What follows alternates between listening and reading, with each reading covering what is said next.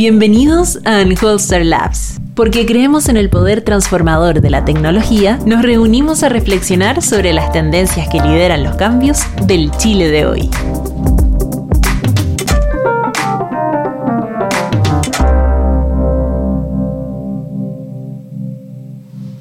Hola, ¿cómo están? Muy buenos días, muy buenas tardes en realidad. Em, hoy día estamos en un nuevo capítulo de Unhorsted Labs y hoy día tenemos dos invitadas de estrella. Tenemos por una parte Francisca Valdés de Mujeres Empresarias. Hoy día salió en el Mercurio su nueva versión del ranking IMAT. Felicitaciones por eso. Y también tenemos una visita em, chilena, pero que vive en el extranjero, Cookie Pérez. Mucho gusto que hayas venido finalmente para acá. Um, Cookie fue data scientist en Airbnb hasta hace muy poco y está ahora de visita en Chile y aprovechamos esta visita para que nos cuente un poco de, cómo ella ve este mundo de data science y trabajar en empresas tecnológicas desde su experiencia habiendo trabajado afuera. en Cookie ingeniero comercial de la Universidad Católica em, y ha pasado gran parte de su vida profesional en el extranjero. Bienvenida, Cookie. Muchas gracias, Cristóbal. Feliz de estar acá contigo. Sí, gracias por la invitación.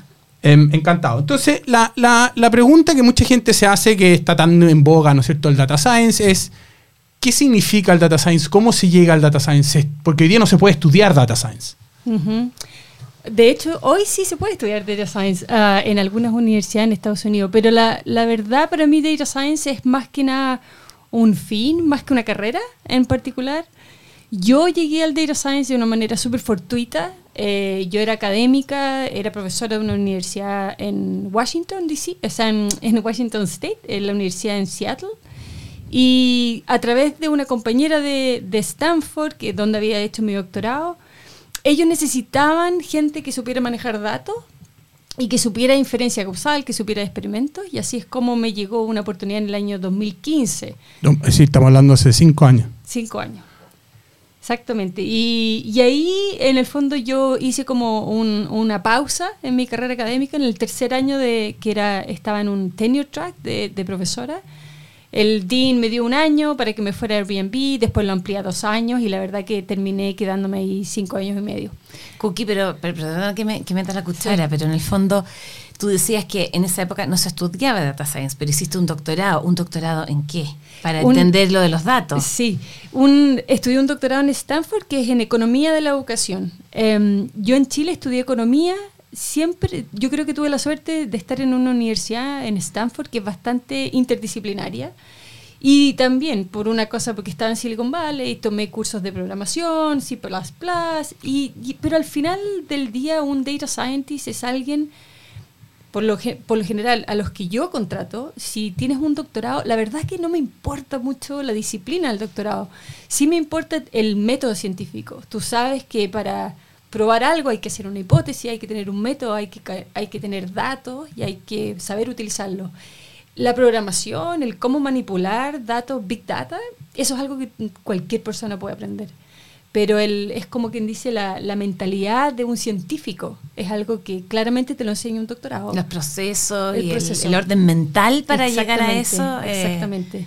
Eh, ahora, hoy en día hay muchos programas de data science, no necesitas un doctorado. Yo he contratado gente que tiene, un, por ejemplo, un bachelor en Estados Unidos en computer science, en estadística, en economía, y que han hecho cursos en Coursera, incluso cursos online, y pueden manipular Big Data. ¿Y alguien te tuvo una carrera más humanista o eso ya es muy raro? Sí hay, sí hay. De hecho, mi jefe era un, tenía un doctorado en psicología. Em, de, nuevamente, un doctorado, como decía, en cualquier disciplina, sociología, psicología, eh, te va a dar las herramientas para, en el fondo, eh, poder eh, testear hipótesis, poder pensar en un pensamiento científico y la verdad que los psicólogos pueden ser eh, bastante em, como astutos en, la manera en que ellos hacen eh, el data science. En el fondo pueden, pueden entienden mucho mejor eh, temas del comportamiento humano. Por lo tanto, son capaces de ver hipótesis y testear cosas que muchas veces un economista o un estadístico no sabe. Y, y, en, esa, en, ese, en ese aprendizaje de, de, en el fondo del método, ¿no es cierto?, de, de descubrir qué, qué, qué, son los datos, ¿cuáles crees tú que son las habilidades que, que las distintas carreras, un poco lo que preguntaba la Fran, ¿no sé, todo Un psicólogo que quizás piensa más en cómo la persona raciocina versus un economista o un ingeniero en computación. Aquí nos toca mucho que hay muchos ingenieros eléctricos que, se están metiendo en el data science, vienen más del, lado del modelo de los circuitos y de la inteligencia computacional. ¿Cómo ves tú la demanda por, por, por, o cuáles son las habilidades que tú crees que son más demandadas? ¿O qué es lo que está buscando alguien que, busca data scientist? Sí.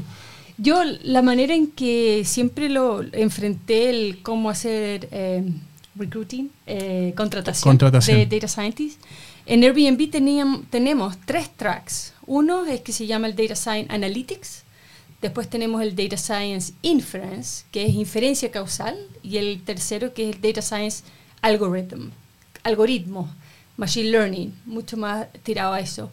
Por lo tanto, en un equipo uno siempre quiere tener un, balance en esta gente, los distintos tipos de data scientist, y por lo general depende del equipo y depende de cuáles son los problemas que tú enfrentas, enfrentas y quieres resolver. Para darte un ejemplo, si el Data Science Analytics es un tipo de data scientist que tú quieres muchos de ellos, ellos son los que van a ser los que te van a hacer todo lo que se llama el data pipeline, todo como el backend, todo el foundation de tus datos. Van a ser los que se van a asegurar que los datos estén limpios, que estén automatizados, que los puedas llegar y analizar. Son los que van a definir las métricas, los que se tienen que cerciorar que hay una definición, eh, una lógica de negocio para definir todas las métricas que el negocio está traqueando. Son los que hacen los dashboards, son muy buenos para comunicar esa persona para mí no necesita un doctorado, es una persona que necesita ser muy hábil con el manejo de datos. El tipo de perfil es alguien que estudió computación, le interesa la estadística, ha hecho un par de cursos, le gusta ¿Tiene que ser un experto en estadística? No, no, para ese tipo de, de, rol, para nada. O sea, tiene que entender un poco la estadística, pero yo no necesito un doctorado en econometría que entienda la inferencia causal nuevamente estoy pensando en un equipo. Si, va a ser el único que vas a tener, quizás necesitas a alguien que sea un poco más. Es como una pata de la mesa, no es la única. Ese para mí, esos son claves, ese tipo de Data Science Analytics, que es mucho más que. sabe manejar mucho más los datos, a diferencia de, un, de una persona como el BU, Business Intelligence, eh, analista de, de, de negocio, que antes existía mucho muchos de ellos han sido los que se han entrenado, han aprendido computación, programación y son los que llegan hoy en día a ser Data Science Analytics, muchos de ellos. Ahora, el Data Science Inference, yo tengo un sesgo, obviamente, porque yo soy economista, que me gusta contratar economistas, doctorados en economía por lo general, o, estadísticos. que sepan lo que es la causalidad. Que sepan lo que es la inferencia causal. Porque muchas veces no podemos hacer experimentos, o si podemos hacer experimentos, hay muchas interferencias, violamos todas las assumptions. No es llegar a hacer un A-B test. Y para eso necesitas alguien que, sepa mucho. Cookie, y, en esa búsqueda, cuando empiezas a levantar este talento, ¿Hay hombres y mujeres en igualdad de cantidad o, te cuesta encontrar? No, lamentablemente no. Em, hace, para darte un ejemplo, hace cinco años atrás, cuando yo pasé a formar parte de Airbnb, éramos alrededor de un 22% mujeres, éramos como tres, eh, en un equipo como de 20, no sé. Em, ¿Qué es lo que hicimos en Airbnb? En el fondo mucha gente, ¿qué es lo que te va a decir? Te decir, no, pero es que si tú miras la cantidad de graduados, el porcentaje de mujeres en los graduados de computación, de economía, de estadística, no hay más de un 25%. Por lo tanto, tu, tu, tu equipo... 25. 25% que representa el 25% no está mal. Y, pero para nosotros fue, no, eso está pésimo. ¿Por qué? ¿Por qué eso está mal? Porque ¿cómo vas a poder eh, tener... Nosotros dijimos, nosotros queremos 50-50 Ahora, eso un, como diría un economista, un equilibrio parcial, ¿no? Porque no hay más, no hay 50% de mujeres graduándose. Pero ¿cómo puedes tú lograr que un equipo de una empresa empiece, como quien dice, a marketear una carrera para que ese poco de 25% que se gradúa postule a tu empresa? Y esa empresa nosotros en tres años llegamos al 50%. Hoy en día nos invitan a Airbnb y siempre estamos como auspiciando muchas carreras de Data Science para mujeres, mujeres en Data Science. Y hoy en día el porcentaje de mujeres en Data Science en la industria subió al 30%. Si uno ve ingeniería es alrededor del 18-20%. Aquí no, es tan distinto a lo que pasa en Chile, porque fíjate que acá, por ejemplo, en, nosotros Mujeres Empresarias tenemos una aceleradora de negocios que nos propusimos buscar emprendimiento de base científico-tecnológica. Dentro del área STEM, no, no solo data science, sino que... Y, y cuando nos proponemos buscar, claro, hay, hay, esa diferencia que de las universidades, de las carreras más ingenieriles, eh, hay menos mujeres, pero están en torno al 20 y se han propuesto en las universidades buscar eso. Pero cuando las busca, hay emprendimientos que cada vez más están eh, naciendo desde mujeres que les interesa este tema. Yo estaba eh, buscando hoy día en la mañana, sabiendo que nos íbamos a juntar, porque tú hay emprendedoras que reciclan colillas de cigarro para hacer eh, material reutilizable en otras cosas, plataformas, y eso necesitan ese talento de analistas de datos para poder generar estos emprendimientos y, y escalarlos y crecer. Entonces en Chile ¿Dónde podemos encontrar eso, esos analistas de datos? yo creo que la pregunta que, me queda dando vuelta a propósito del caso, tú dijiste que llevaron en tres años de 20 a 50, que igual es un salto grande, es ¿dónde, cuáles son como las lecciones que uno podría darle a empresas en Chile, ¿no es cierto? O en la región, de cuáles son las cosas que, que rompen la barrera, porque muchas mujeres dicen, yo, ¿y cómo, ¿qué voy a hacer yo en ese equipo? Esa empresa no es, para mujeres, esas tres mujeres son excepcionales. ¿cuáles, son, ¿Cuáles crees tú que son las recetas o las buenas prácticas como para atraer el talento y tener equipos diversos en el fondo? Sí, nosotros la tomamos el problema de la representación de mujeres como un problema de data science. Eh, nosotros analizamos lo que se llama el funnel, el todo el ¿se dice funnel? Sí. de contratación. Entonces dijimos, ya, ok, me están diciendo que hay un 25% graduado, que la verdad en Silicon Valley era más alto. Ese fue el primer estudio que hicimos, porque Silicon Valley, Stanford, Berkeley le ponen mucho énfasis a la participación femenina. Partimos ahí y empezamos a ver dónde se nos caen las mujeres. Y el primer filtro que nosotros teníamos, que seguimos teniendo, es una prueba que te mandamos para la casa, que es una prueba que tienes 12 horas para resolverla, que en estricto rigor debería ser un método bastante objetivo. ¿no? La anonimizamos, duplicamos el número de mujeres que podían pasar la prueba. Tú dices, anonimizamos la respuesta. Exacto. Les borramos los nombres, entonces nosotros teníamos dentro del equipo data scientists que éramos muchas mujeres también, que éramos los que corregíamos las pruebas y teníamos sesgo en la evaluación. Sesgo, unconditional, así no era bias, sí, Anonimizamos y duplicamos al tiro el número de mujeres. Otra cosa simple, tan simple, cuando la mujer llega a Airbnb a entrevistarse, tiene que ver mujeres. Ustedes se la cantidad de empresas que yo he ido y me han entrevistado durante tres días y no he visto ni una mujer. A, lo más la persona que la que me, me organizó la entrevista. Tenían que ver mujeres en el, nuestro recruiting son dos días y un día tienes que hacer una presentación tienen que haber mujeres en la audiencia. Claro, tiene que sentirte que tú perteneces. Porque si no, eh, si no eh, se arrancan, se van para otro lado. No, porque es, es un, muy intimidante, es demasiado intimidante. Y lo tercero, que es algo que finally hay un experimento que prueba el problema que tiene esa manera de, testear, es lo que en Estados Unidos se llama el whiteboarding, que es el ponerte en la pizarra. La mayoría de los ingenieros y data scientists, la entrevista, eh, exigen que te pares en un minuto en el pizarrón y resuelvas una ecuación o estimen la varianza. ¡Qué estrés! Exacto. Como dar un examen de grado. Eh, tú no te imaginas lo mucho que nos ha costado cambiar esas prácticas de, entrevista en ingeniería en, Airbnb. Todavía se utiliza. Y acaban, finalmente hay un experimento que muestra que es un método que, que, que favorece a los hombres. Exacto, hombre blanco a las mujeres y a los minorities, mm. African American, latinos, eh, ese método de entrevistar tan estresante tiende a afectarte mucho más a una mujer, a un, a un URM que le llamamos a alguien que está underrepresented. Pero eso es por el, por el, por quién te está mirando al otro lado, es em, por por la pizarra que o con la formación que a lo mejor eh, en ese ah. segmento no están acostumbrados a exponer en público. Puede ser y no y no están empoderados o se insegurizan frente a una situación así. Puede ser. bueno finalmente hay evidencia científica porque cada vez que nosotros tratábamos de plantear y cambiar esto mucha gente dice bueno pero cuál es la evidencia por qué ya pero cuál es la evidencia por hacerlo con el pizarrón es rápido, es muy rápido, es un método ah. muy rápido, es un método bien de sala de clase. Claro. Eh, ahora, yo fui profesora de universidad por tres años Y la primera vez que llamé a una mujer a la pizarra fue la última. Es lo peor que le puede hacer a una mujer es llamarla a la pizarra. A mí me encantaba, fíjate. y hay cosas también de temas con el cuerpo, hay, hay ah, muchos temas que, que poner una mujer, yo, yo enseñaba clases Se siente muy expuesta. en un auditorio de 250 personas. Bueno, ahora todo es por Zoom. exactamente. Así que yo diría, estoy resumiéndolo, digamos, esas tres cosas y más necesitábamos aumentar eh, la gente que se interesaba en postular.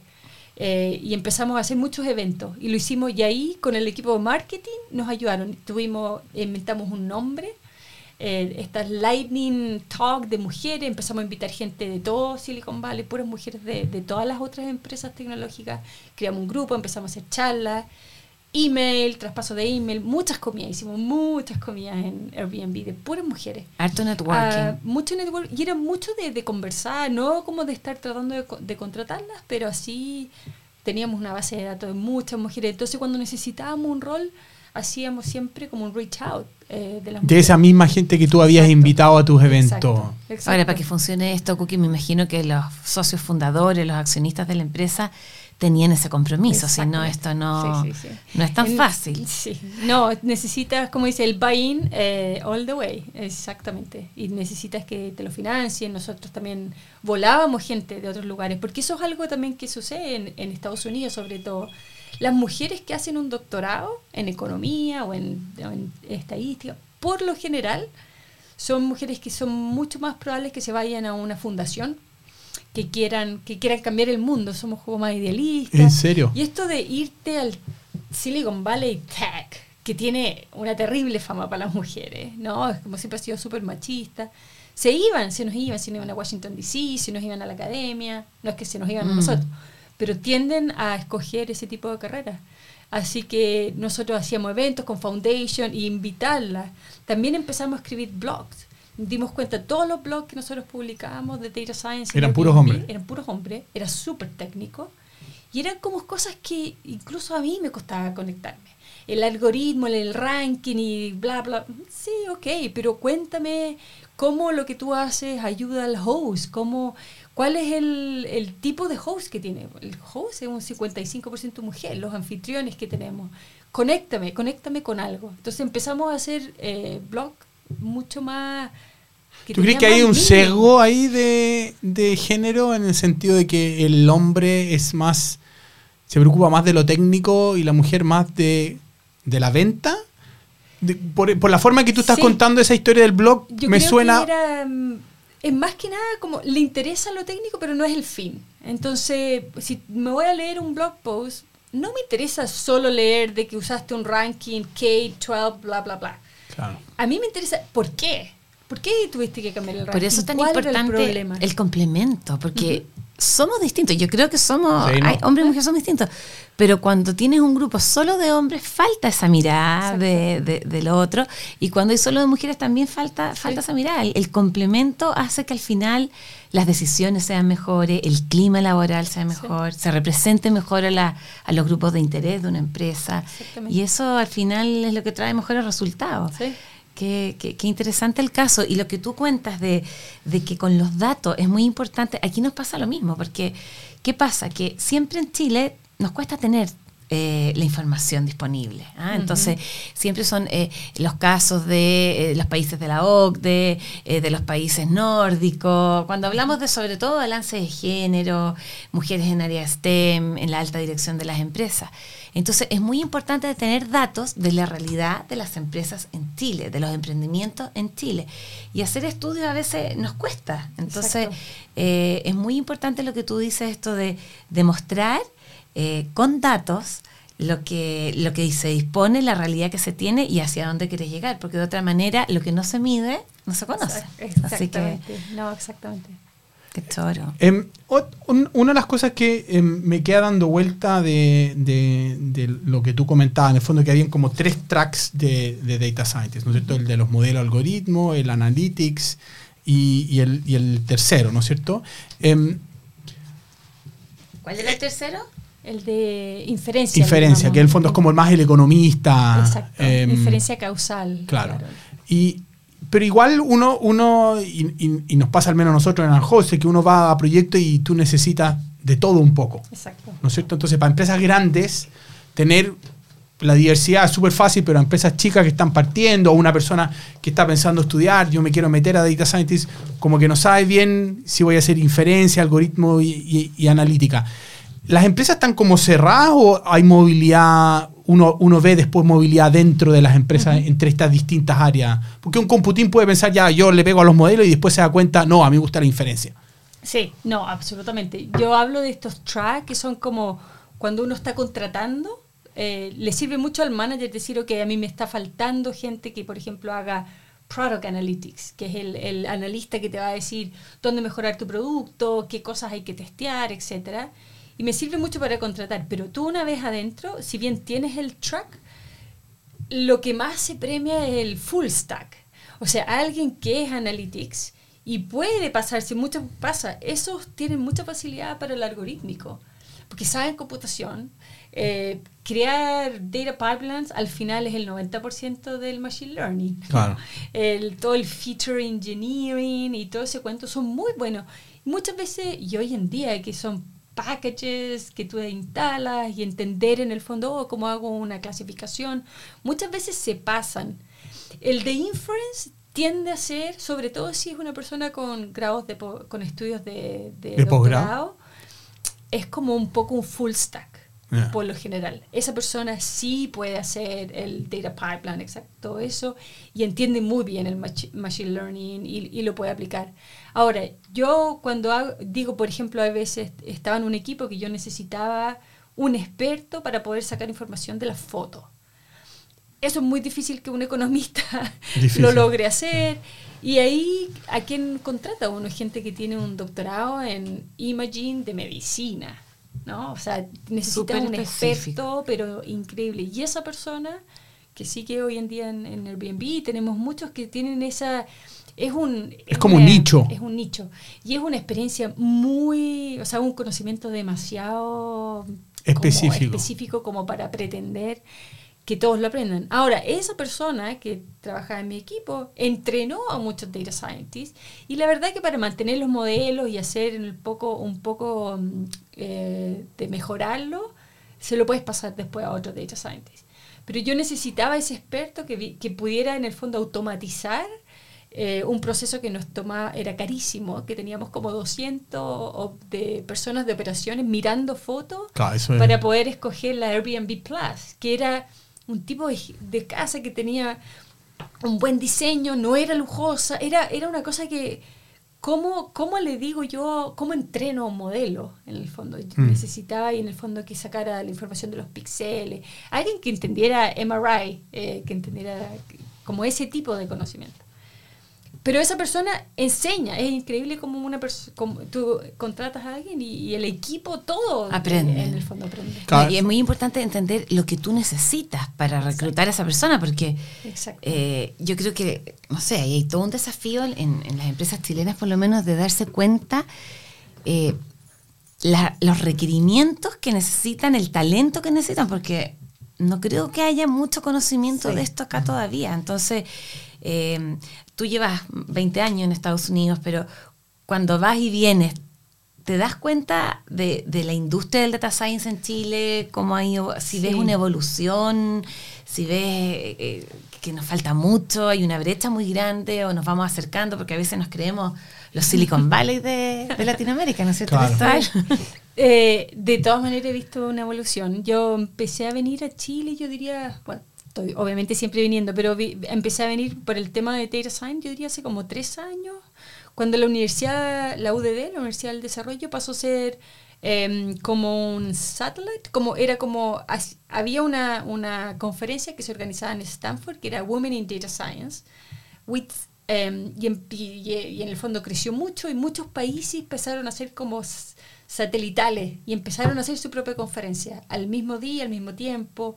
Y me invitaron la primera vez que se hizo acá en Chile y claro, no sé, yo me acuerdo, no sé, de haber sido 40, 50 mujeres vine ya el, año pasado, antepasado, la última vez, y claro, eran 200, 300 mujeres. Hice un workshop incluso em, como para hablar más, más en más detalle en muchos de los métodos de data science.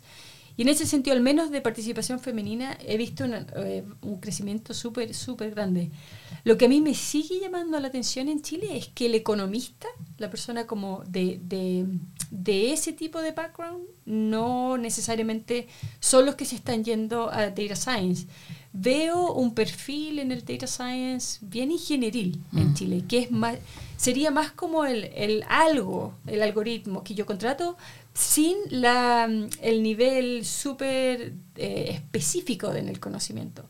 Ahora, eso es bueno, digamos, o sea, no, no es que no, no sirva, pero a, a, mí me, gustaría, me gusta complementar siempre un equipo con, con gente que es capaz de entender la diferencia causal, que puede entender el negocio. De los distintos perfiles para tener una idea más global, más completa. Exacto. Yo, yo creo que em, tú has dado un, un punto bien, bien importante, que yo creo que es un poco también la demanda que nosotros vemos en las empresas, ¿no es cierto?, de, cómo se concibe el data scientist hoy día en, Chile. Yo creo que es muy ingenieril porque las empresas, al menos lo que nos toca ver a nosotros, todavía están tratando de producir el, pipeline de datos y eso es como más, más de fierro para muchas empresas que el pensar ya para qué termino usando los datos. Exacto. Em, hay, una, hay un cambio de tendencia, sobre todo en las empresas, en los startups, en las empresas más chicas, ¿no es cierto?, en que le están dando más valor al análisis de datos. Y yo creo que esa es un poco la confusión que mucha gente que quiere meterse a este rubro no, no, no vislumbra en la transición por parte de las empresas, la demanda, cuándo voy a poder hacer modelo. Em, todo el mundo dice que hace machine learning, pero al final del día son pocos los que lo terminan usando. Em, y, y en ese sentido es importante como que nos cuentes tu experiencia. ¿Qué es el día a día de alguien en un equipo data science? ¿Cómo, cómo, cómo, cómo, funciona? ¿Cómo, cómo, para, que, para que se lo puedan imaginar, ah, sí, yo quiero ese tipo de trabajo. Sí. Y bueno, una cosa también que, que, puedo hablar es exactamente lo que tú dijiste. Em, yo hoy mi experiencia, cuando hablo de mucho de, de, Data Science en Airbnb, es una empresa que ya está bastante consolidada con el tema de datos ya no hay que hacer tanto ETL, en teoría, ¿no? Pero cuando es una, una startup nueva, siempre nosotros decimos, el primer data scientist es un data engineering, un data scientist, un business analyst, dashboard, tienes que hacer todo. ¿no? Entonces, muchas veces, y ahí viene más esa, ese tipo de data scientist que es, un, que es un full stack, como llamamos nosotros. Ahora, cuando me dices, ¿cómo es el día a día? Eh, voy a hablar de un poco, nosotros tenemos nuevamente otro track, ¿no? Pero puede ser manager de Data Scientist, como era yo ya al final en Airbnb, que manejaba un equipo, o lo que llamamos un IC, IC, que básicamente significa un contribuidor individual, individual contributor, que tu impacto se mide por tu contribución individual, no necesariamente de un equipo. Esa es como la definición. Ahora, un individual contributor en mi, mi equipo, eh, por lo general, tiene su calendario bastante despejado y ese es mi rol, que no esté metido en cientos de meetings. Yo soy la que es como que, la que se, se junta con los stakeholders, la que entiende lo que llamamos un el roadmap. Tenemos el, el trabajo estoy hablando de Estados Unidos también. Pero acá usamos todos esos términos. Sí, perfecto. Tenemos el roadmap. Entonces, por ejemplo, los lunes en la mañana la primera reunión es con mi equipo. Eh, a las 10 de la mañana, más temprano no llega nadie. Eh, 10 de la mañana yo me junto con mi equipo por una hora, revisamos en el fondo el roadmap, cuáles son los proyectos de esa semana, cómo van los proyectos del, del que, que, están haciendo, están estancados en algo, cómo los puedo ayudar, cómo los puedo en el fondo destancar. Y es mucho de ir siguiendo el impacto, porque muchas veces podemos tener una idea y nos estamos dando cuenta que... Mm, mm, mm, no, no está funcionando, el impacto en realidad es mucho menor, y ahí viene mi rol de cortarlo, que muchas veces es muy bastante penoso, painful, como para muchos data scientists. Que en el fondo tú dices, ya vamos a hacer este experimento, él, él va, hace el experimento y, y, te muestra un resultado, tú dices, no, esto no está dando... Chao, se, corta, se, elimina. se, corta. se elimina. Eh, pivot, en el fondo, ya, ¿qué más está en el backlog? ¿Qué más proyectos? Y entonces, la primera reunión del día es para mí es con mi equipo el lunes, el Data Scientist sabe más o menos su trabajo. Ahora, ¿cómo llegamos al roadmap? ahí yo trabajo con, lo, con mis pares en el equipo, que son el, el líder de ingeniería, de producto, de diseño. ¿no? Estamos los cuatro y así se hace el roadmap. O sea, el roadmap no puede, cada, cada disciplina Claro. con su roadmap, Claro, digamos, no. porque no tiene sentido. Eh, y eso yo creo que es distinto en Chile, porque en Chile el data scientist, al menos los pocos que he conocido o como- veo cómo se cómo lo, los utilizan, es que están un poco isolated, en un silo. Y tienen que prestarle Eh, servicio a las, a Claro, las áreas. Exactamente. Eh, no son parte Claro. del equipo de toma de decisiones del negocio. Entonces, como, ah, ya pillámosle al data scientist que me haga un reporte de no sé qué. No, estoy inventando, pero Sí. me imagino que es algo Y esa que- persona está como así, solo en un computador. Claro, entonces muchas veces sucede en un silo. Y eso, eso sí que Es desmotivante. fracasa. Sí. Eh, ahora, a los data scientists les gusta trabajar así. Por eso es el eterno. El data scientist es más académico, sobre todo los que vienen con, con estudios de posgrado, o sea, de, de doctorado. Entonces, muchas veces no les sale tan natural. Este como El equipo. unicornio, el, que, que, que estar en reuniones y Mm. tener que muchas veces influenciar y, y Negociar, empujar por su exponer. idea. Eh, eso, Mm. Eso, eso es algo que, que- que te quería preguntar, que es cuando, cuando un, como tú eres jefe de un equipo y tienes a cuatro o cinco personas o tres personas trabajando por ti, analizando datos, muchas veces el data scientist aprende cosas de los datos que tú como jefe o no sabía o, o no estás al full. Entonces ahí la pregunta es, ¿cuán importante es la capacidad de comunicar de tu equipo? Porque él puede decir, mira, aquí están los resultados que tú pediste, pero resulta que me puse a investigar otra cosa y encontré esto otro, que no estaba dentro del roadmap ni el pipeline, pero mi curiosidad me llevó a encontrar esta, esta, esta inferencia. ¿Cuán importante es la capacidad de comunicación de alguien que trabaja con datos que está programando todo el día? En el fondo? Sí, es clave. Eh, y ese yo creo que el, el por qué al data scientist le llaman un unicorn. Porque no basta con ser súper bueno para programar y todo el análisis súper riguroso. Tienes que saber comunicar muy bien. Ahora, obviamente yo en mi equipo tengo gente que comunica mejor que otra. Y obviamente hay muchas veces un proyecto que dependiendo el, el- como el, la altitud, ¿no? Eh, si lo que tú vas y me muestras tiene injerencias en, en cómo tenemos que hacer nuestra política de cancellation, de cancelación, estamos hablando de un nivel bastante alto. Lo más probable es que yo te lleve a la reunión con el head, el principal de, de todo el equipo de Homes, y por lo general quizás yo presente o te dé un espacio a ti a presentar. Lo importante es que estés en el room, ¿no? De llevarte y que estés ahí, sobre todo si eres mujer, sobre todo, ese es un tema para nosotros súper importante, siempre. Y es interesante porque muchas veces los data scientists están así, no, no, no, hazlo tú. Claro, yo no quiero Yo presentar. no quiero estar ahí. Claro. Y, y, es- y- y la verdad que con el tiempo se dan cuenta, estando en el room, yo digo, ven nomás, no, no te sientas que, que te voy a poner en el spot, yo voy a manejarlo, si algo no sé, le digo que la próxima semana se lo damos. Y con el tiempo empiezan, no, sabes que ahora quiero presentar, eh, Qué bueno. Pero el, se va aprendiendo también. Sí. El- Son- pero el poder comunicar, yo siento que a veces es como el 80% de lo que está haciendo. Muchas veces hace unos estudios increíbles, tienes un, todo un modelo y si no y si yo o, o alguien de mi equipo no somos capaces de convencer al product manager y uno ve pro- eh, ideas de productos que uno cree que son espectaculares, eh, que se despriorizan y Claro. que... Ahora, se- las habilidades siguen- comunicacionales son súper necesarias en cualquier Sí. rol, eh, no solamente... Claro, pero hay, hay mucha, nos, nos pasa cuando nosotros em, contratamos practicantes y, y les contamos un poco lo que buscamos. em, no es que lo digan de partida, ¿no es cierto? Pero ellos se sienten como más, Más cómodos. más cómodos Claro, solo programando, claro. trabajando con datos, como dices tú, el IC, el Individual Contributor. Y, y no se dan cuenta que esta capacidad de, de poder transmitir algo complejo en simple es, en Súper estas pegas es súper poderosa y puede hacer una gran diferencia entre que un producto viva o, o muera en el fondo. Entonces em, es importante que también alguien que, que, que haya contratado en empresas grandes también no, no- comparta est- esta, esta experiencia. Y en esa línea, como ya para ir em, redondeando a- hacia el final y no quitarles más tiempo, ¿qué, qué, qué le recomendarías tú a, a personas en empresas de alto nivel que estén pensando que van a formar equipos, tienen que crear un, un área de data science en su empresa? ¿Cómo, ¿Cómo lograr un balance de inclusión, tener hombres y mujeres y distintas especialidades en, estos equipos. Sí, yo creo que el, como aprendiendo de mi experiencia en Airbnb, de, de, realmente analizar cada paso que van a tener en el proceso de contratación. Eh, pero así analizarlo como que fuera un problema de negocio, ¿no? Como si es como si fuera tu, tu producto, sentir un poco como el, el, el, no lograr contratar mujeres a la par que hombres, tomarlo realmente como un fracaso de tu de, de, negocio, de, de, tu capacidad de, ejecución. Si eres un CEO que crees que eres tan bueno, bueno, ese es un problema de ejecución, no mm. es un problema de capacidad.